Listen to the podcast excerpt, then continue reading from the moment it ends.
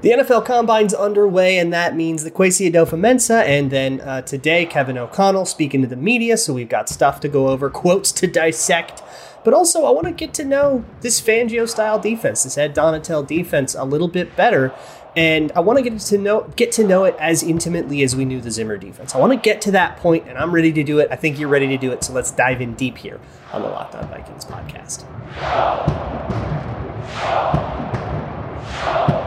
Ooh-wee!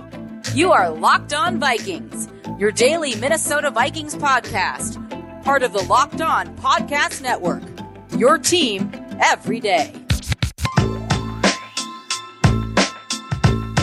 What's going on, everybody? Welcome to another episode of the Locked On Vikings podcast, part of the Locked On Podcast Network, your team every day.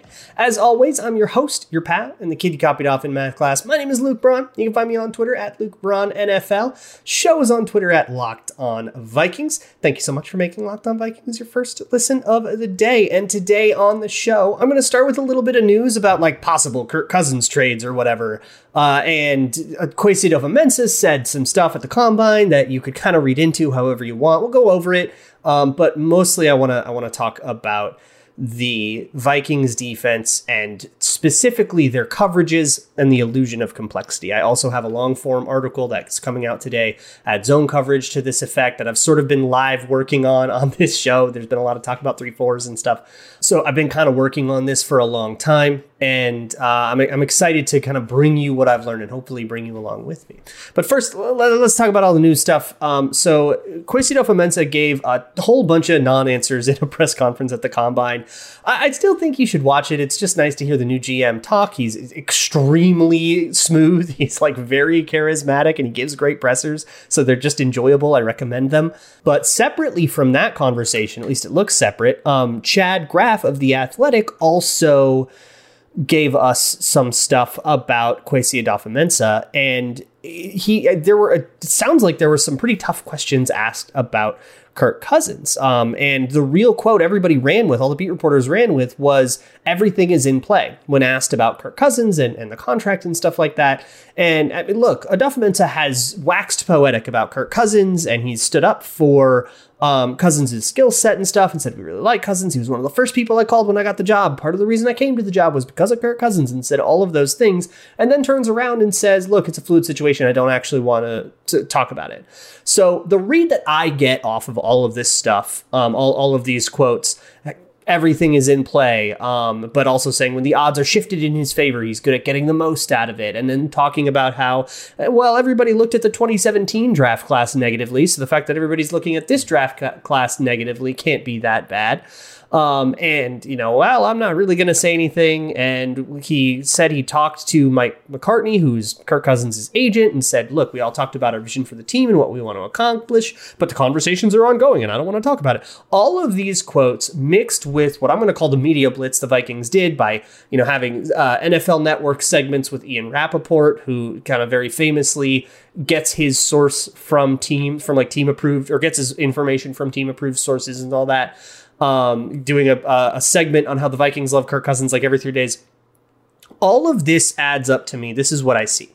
And this is just me reading the tea leaves. I don't have any more information than what you can find if you search Twitter hard enough. But um, here's here's what I see. I think the Vikings genuinely like Kirk. I don't think any, all of that stuff's a big old lie. I think they genuinely like him and they want him to continue to be the quarterback. They also understand that the fact that he took up almost seventeen percent of the cap last year is an untenable way to, to win. Um, and so they want to get his contract down and they want to try to do a better job of that. I still think that the like odds on favorite outcome is that they come to a deal because both sides want to come to a deal, and when both sides want to come to a deal, usually life finds a way. Uh, but I, I don't think this is a foregone conclusion by any stretch of the imagination. And that with that in mind, the Vikings have to sort of hedge their bets, um, where w- with what you say publicly, look, if you can't get a contract worked out and he has to hit the trade block, so be it. Um, and you should probably have your, your P R campaign like aimed that way. Say, yeah, we of course we love Kirk Cousins. We absolutely want him to be part of this team.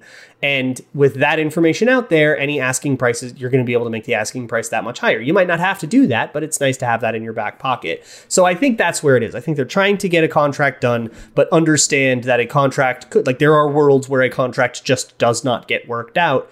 And they are also like aware of that possibility and are planning contingencies for it. But if you ask me to predict it, gun to my head, I think he's getting an extension. And I, I think that's a pretty favorable outcome. I think that's a very, or not favorable, a very probable outcome, a favored outcome. So all that said, I want to flip completely to the other side of the ball now and talk about the Fangio defense um, and the Donatell defense by proxy. But I'm going to talk about it as the Fangio defense because that's sort of what it's known as. Um, and we, I want to talk about coverages. We talked a lot about fronts and we talked about blitzes and stuff like that and, and, and pressure packages.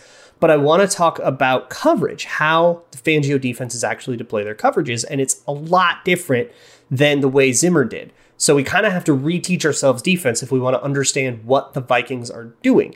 And the biggest part of that, and I'll start here, is understanding the difference between zone match and man match. And it's a very quick difference. In man match defenses, which is what Zimmer ran here, the Saban, the Belichick, a bunch of teams in the N F L run it, um, is there's a set of rules that tells you who you cover, and then you cover that person man-to-man. So it's man-to-man coverage everywhere. Um, but there are rules that say, you know, if this guy breaks outside, you take him. But if he breaks inside, you take a different guy. And if he goes vertical, you know, you pass him off. But if he doesn't go vertical, you take him. And then there's adjustments to that. And it's a very fluid, dynamic, very complicated coverage. I've written a lot about it. So if you do still want to learn it, and I kind of recommend that you do um, before you get into this, go go do that. Because going from an understanding of man match to an understanding of what Fangio does, which is zone match, I think is a lot easier than going from nothing to understanding zone match. But zone match is the same concept where you're using man-to-man technique. You're trying to stay hip-to-hip with guys. You're trying to be tight to routes in classic zone as as opposed to in classic zone where you're not really playing the player at all. You're playing the quarterback and the ball, and you're, you, you've got your eyes on the quarterback and you're waiting to see where he throws it, and then you make a break on the ball, and you're not really like reacting all that much to where the actual receiver goes. Where in, in zone match, you're parking yourself right on the receiver. The difference is that in man match, you once you buy him, you can't sell him, is the way a lot of coaches say it. Whereas the rules tell you, I cover that person man to man, and then whatever else he does after you've made the declaration, I've got him, he's yours. So if he goes out of where your spot was supposed to be later in the play, he's still yours, and you got to chase him around for the entire play. In zone match, they will teach, well, one way people teach it is match, carry, deliver. So you you match his release the same way you do in, in man match, where, you know, if he goes outside, you go outside, et cetera. You carry him, you you stay on him, you park yourself hip to hip on him best you can, and then you deliver him off to somebody else when he hits a certain landmark or when it becomes a certain thing. So match, carry, deliver, um, you know, be on him until somebody else can pick him up. And that is, it's very different to play against, and it's very different to teach. It's different techniques and stuff, but the underlying principle is the same, which is I am using man coverage technique on this person, and a certain set of some instruction tells me who I'm getting. And in man match, it's if-thens, I guess I would call them, and in zone match, it's spatial. If he comes into my zone, I've got him. There's so much more. I'm going to get into specific coverages and stuff too, and also how the run game and run defense sort of affects all this, which I think is a really crucial part of it. And by the end, the hope is that you have an intuitive understanding of a Fangio defense, and you can look at a play and say, oh, this was that coverage. Because what's nice about the Fangio defense is there's only like four or five families of coverage, and there's variants within that, but usually you can kind of see what a coverage is and say, ah, okay, this one is that, and you can bucket it all together and at least have like a, a surface level understanding. And that's where I want to get to you to at the end of this. First things first, though, I got to talk to you about a good old Gramble. Look, basketball season is here. It's very fun. We're after the All-Star break. Things are getting real. Baseball might play a game. They might not. I guess they're starting to lose games at the beginning. That's a whole thing. But when they play, you can ramble on that too. There's, of course, hockey, tennis.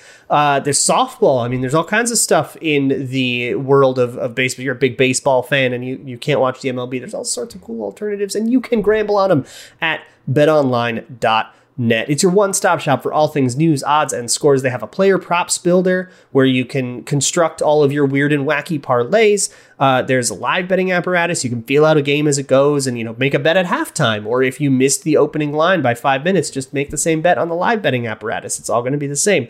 Head on over to betonline dot net. Get yourself a Grambling. It is absolutely awesome. That is betonline dot net, where the game starts. Hey, did you know Locked On N F L is on YouTube? A lot of people don't. Now you're smarter for, for knowing that, I guess. Right, look, I'm on Locked On N F L on Tuesdays. We go live also on Mondays if you want to just check it out live, too, with uh, Ross Jackson, who does Locked On Saints. And yes, I talked to him about that time Kyle Rudolph totally didn't push off all the time. So come hang out on Locked On N F L YouTube for that. Uh, let's keep going on the Fangio stuff. So if you understand the idea of a zone match, that's that's really crucial here. But let me back up even further and talk a little bit about the run fits. Um, basically, the, the thing I want to get you to understand is that very often a safety will line up in, in, two, in a too high alignment. So both the safeties will be deep, and then one of them will uh, rotate down. And uh, rotate is a very intuitive word for me, because it means that one safety will come down into the box, be part of the run game, and the other one will sort of become a middle safety, and now it's a one-high defense, or a middle-of-field closed defense, if you prefer. With that in mind, that's part of the run fit. The, the way that a Fangio, and by proxy Donatell again, um, defense wants to defend the run, it wants to overlap in a lot of gaps. So you, everybody has a primary and a secondary gap. That's called gap and a half. We've talked about that a little bit. But that means that every gap is someone's primary assignment, and a lot of times it's someone's secondary assignment, and sometimes it can be two people's secondary assignment. So with any luck, if everybody plays the play right, a running back could pick a gap with three dudes in it, and it allows you to be very multiple. But part of that is also the safety being involved, and he's he's got a primary gap. So there is a gap where it's only someone's secondary gap, and then it's the safety's primary gap, but you need to give them time. So the gap that the safety usually takes is the one between the tackle and the tight end, or the ghost tight end. If there's no tight end, you just kind of pretend there's one. Um, and so that means that he's coming down, and that, like, spatially, that's about where he is. He's about on the tight end. And uh, oftentimes that safety is then tasked with covering man-to-man the tight end. So tight end erasing safeties, you know, big matchup guys, guys with a build like a like a J-Ron Curse was kind of like this when he was here, um, is, is very popular in a Fangio-style defense because they end up on tight ends a lot. Um, but really, it's all about disguising it. And, and the next thing I want you to understand about a Fangio defense is that you've got these kind of very simple coverages. They run cover one, cover six, and I'll call it their version of cover three. And that comprises a huge portion of Fangio schemes. Cover one, cover six, cover three. That's it. I'm going to go over all of them. And so that should be really simple for a, a coach to install, but by proxy, very simple for an offense to go up against. But if you've heard about the Fangio defenses, you might be thinking, wait, that's not simple. I've never heard that they're simple. The thing about a Fangio defense is they look very complex because within cover one, who's doing what job changes a whole bunch. And they have a bunch of variants where it's all the same job. You've got a deep defender, a middle defender, and man defenders. Um, but it, th- who is which changes all the time, and it makes it really difficult to diagnose which coverage is which, because in every coverage, a safety can be triggering down and being part of the run, or a safety can go over the top, and kind of that's part of every coverage in a way, and they all look very similar to start. And so it creates the illusion of complexity. It is spiritually very similar to the McVay offenses, and I think that's why Kevin O'Connell gravitated towards it, because that illusion of complexity, it's simple for me to teach you, but it's hard to play against, seems to be the optimal move, and I think that's the logic behind it. Um, but let's talk about cover one. That is probably going to be the coverage you see the most, and that's very scary because cover one is man coverage. You just got to have the horses to do it. You got to have the dogs. You got to have corners who can cover everybody one-on-one because they're not going to have help over the top. This isn't like the Zimmer defense where everybody kind of had a little help, and if he goes inside, I can pass him off, but if he goes deep, then I've got him, but I don't have him shallow, so I can really commit. None of that is present here. In, in Fangio cover one, there's some of that. Of course, there's a deep safety that might help you a little bit, and he might end up bracketing, and there's a guy over the middle, but otherwise that's one-on-one, baby. You just have the guy, and you have to go win your matchup, which is a very, very difficult thing to do, which is a very, very difficult thing to do. Um, it, within cover one, however, this is the advantage of it. So cover one usually has an underneath zone of some sort, and that guy there's a million different words for that guy. Some people call him a robber. Some people call him a rat. Some people call him a hole defender. But really, he is kind of patrolling over the middle of the field looking for stuff to pick off or break up. If there's a crossing route, if there's a slant, if there's a post, depending on kind of the game plan, he's the guy who's looking to break it up. And depending on who that guy is, that is the variant of cover one. So cover one lurk in a Fangio system usually is a safety that is rotated down into the box, like for that run game, and then plays that underneath zone. And he's lurking, right? He's trying to pick something off. Cover one robber is when he doesn't rotate down into the box, and it just starts from that, that single high alignment, and then somebody just plays underneath and somebody plays over to the top. Um, that's cover one robber. Again, it's the exact same thing, but what happens pre-snap and who it actually is can vary. Cover one rat, exact same deal. You've got a safety over the top, and then you've got somebody playing the underneath zone, but instead of a safety, it's a linebacker. And when it's a linebacker, it's a rat. When it's a safety, it's a, it's a, a lurk zone, I guess. And all of that is great. It's all the same thing. And so as long as you as a defender understand, okay, five people play man, somebody plays a deep zone, somebody plays a shallow zone over the middle, then you can kind of say, okay, today it's, if it's rat, then I'm the middle guy. And if not, then it's man coverage. And if it's rat and the linebacker takes, takes the middle zone and I'm the safety, I know I have man to man on the tight end. And that creates the illusion of complexity. That's all not that hard to grasp. But from a quarterback's perspective who doesn't know what this is, if you see the safety trigger down into the box and then play a middle zone, that could be cover one, that could be cover three, that could be cover six, because all of them have a variant where the safety is playing an underneath zone or somewhere around the middle of the field, and it's very difficult to differentiate. So all your coverages kind of look the same pre-snap.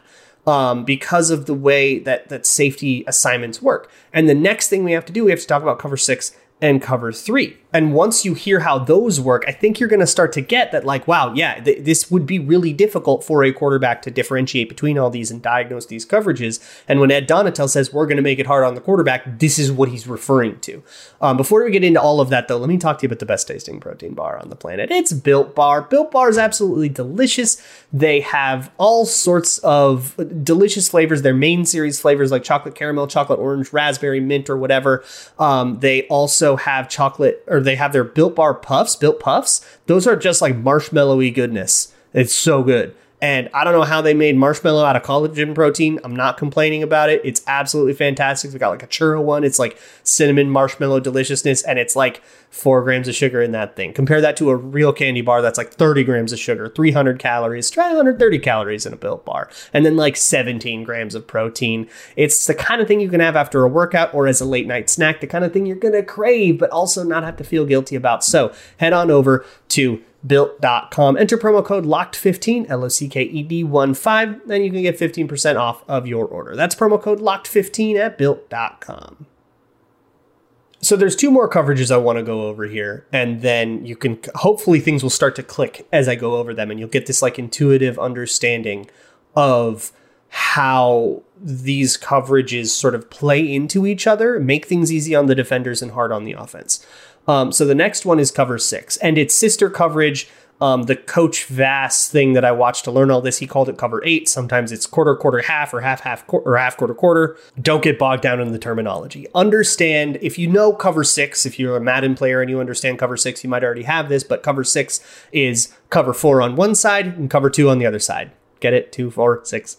Uh, so you have a half, a deep half zone on one side and then two deep quarter zones on the other side, on the other side. So quarter, quarter, half, or half, quarter, quarter. And the difference depends on um, the one that's listed first is the strong side. So in half, quarter, quarter, the strong side has a is the one playing a half zone and the weak side is the one playing quarter zones. And in uh, quarter, quarter, half, the other way around. Um, so that's the way you should remember it. But understand that these are sister coverages. These are very much the same thing. And people will ask, like, well, why do this? Why not just play cover two or cover four? Isn't this way more complicated? And, and what's the actual point of it? If they have a cover two beater, it's going to beat the cover two side. If they have a cover four beater, it's going to beat the cover four side, right? And the answer is like not quite so much. So it allows you a little bit more flexibility and control over where you put a double team. If you wanted to do half, quarter, quarter, where you're playing cover two on the strong side of a play, let's say a three by one formation, three wide receivers on one side and one on the other side. A lot of times teams will use that to isolate their best player. Take Green Bay Packers, Devontae Adams. They're going to put Devontae Adams as the one in the three by one. He's going to be on one side of the field all by himself. And the defense has to decide, do I leave a guy on an island over there? Or do I borrow another player from the side with three wide receivers on it where they need a ton of players to cover that? And do I borrow a player from that situation to go cover Devontae Adams? With uh, with with quarter, quarter, half or half, quarter, quarter, you kind of get the best of both worlds, where in um, in quarter, quarter, half, for example, you can have quarter zones against the thir- the three side. And that means two deep zones. That means two of those routes can go deep and be covered. And you have most of the those coverages, which are very, very similar to those other ones. So again, I, I do recommend learning the Zimmer system, even though it's outdated. It, it will give you a foundation. Um, but they can call a coverage that's going to be good, or what, like a box coverage, which is four versus three. And then on the other side of the play, you get a double team on Devontae Adams, where you have a safety over the top and then a corner can like play him with safety help. And that's really great. Um, another thing you can do in this coverage is you can have a backside safety um, is in half, quarter, quarter, which means the quarters are on the weak side where there's less players. That backside safety, that weak side safety, can sort of be borrowed onto the other side, and you can play like poach, which is a very classic cover seven thing that Zimmer has been doing that, that you might be familiar with already. Um, you might remember a Cameron Bynum interception against the Ravens. This was the assignment he was doing, um, where you are a backside safety and your job is to essentially see if anything is coming across the field to your way and go try to intercept it and be sneaky about that. Um, that is a, a very common thing in these cover six slash cover eight defenses, half, quarter, quarter, whatever you want to call it. So that's that. And it can be very, very versatile because you're going to kind of stack more players on one side of the field than the other. And it makes it very easy to borrow one of those players if you have to, uh, from the side with more players toward the side with fewer players. And the way that those zones are are constructed, which is the, the detail of that is too granular to get into in a format like this podcast. Um, but that can be really helpful against certain concepts. And then you can start to use game plan. You can say, wow, they run shallow crosses a lot. Let's make one of the linebackers, who's usually in a quarters coverage, carry those uh, crossers across the field and have him be, you know, the, the person responsible for that. Or you say, man, they've got a crazy tight end and they love to do crossers. We do not, or, you know, we're going to play the Rams. They have Cooper Kupp line up as the slot receiver and he runs a crosser across the middle. Let's not have a, a linebacker carry him all the time. Let's put the quarters on the weak side to make sure we're, we're defending against that. And that gives you a lot of uh, flexibility. The other thing I want to get you to know is cover three and fire zone. So they use their version of cover three. It's very different from the version of cover three that took over the league forever ago.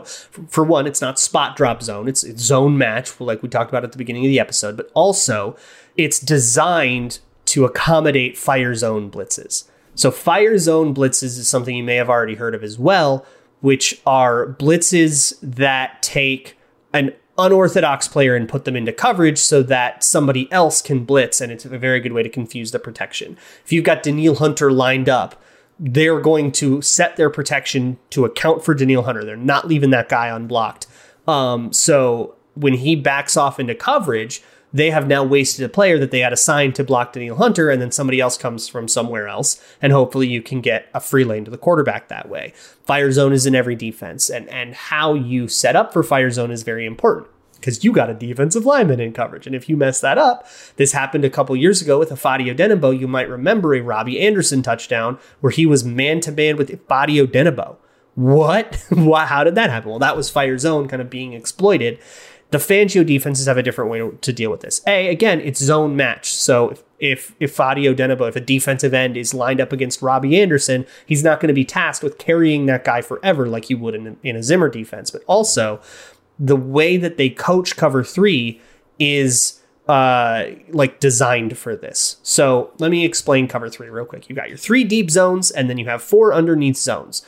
Of those four, the two on the outside are called curl flat zones, where you kind of guard a curl route from the outside receiver, and if there's nothing like that, or if there's something to the flat, you widen out.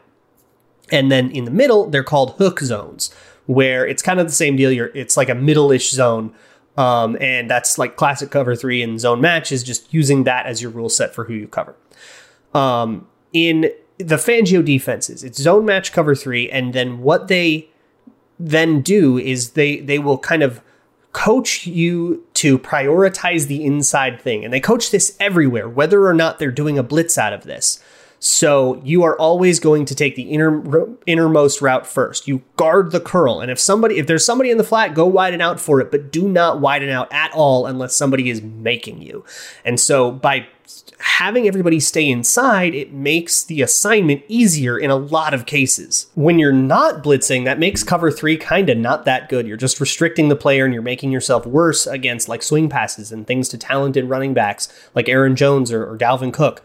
Um, or, or Alvin Kamara, whoever, you're, you're making yourself worse against that kind of for no reason. But when you blitz, the advantage of this comes clean, and it's just easier to teach it one way for everything. So they just kind of do that. Um, and that means they don't really go to cover three, like base cover three very often. If you're going to have one high safety and you're going to play a, a, a coverage that means you can get another person in the box, it's going to be cover one. That's just the way these Fangio defenses work, and that's kind of why they they gravitate toward cover one. So imagine now that with a fire zone blitz. So now you have Danielle Hunter, and he's backing off into a curl flat zone. Well, he doesn't have to widen. He can just get depth and be comfortable with that. That's much easier, and it means that it's way harder to punish the defensive lineman who's dropping into coverage on fire zone if you're trying to find that guy. And everybody on the defensive line knows these assignments. So if you are a defensive tackle, you might, Dalvin Tomlinson might back off into coverage. We're going to do this weird stuff because it's deceptive. And the cover three, like coaching is designed to make that a doable assignment that Dalvin Tomlinson can do, so that dropping Dalvin Tomlinson into coverage isn't like a death sentence that you would never have to do. They, they want that option open to them because that's going to screw up a lot of protections. And then that's where you can get really creative with blitzes. So think about all of this. Think about the idea of, okay, a linebacker is blitzing and a safety is coming to replace him. What coverage is that?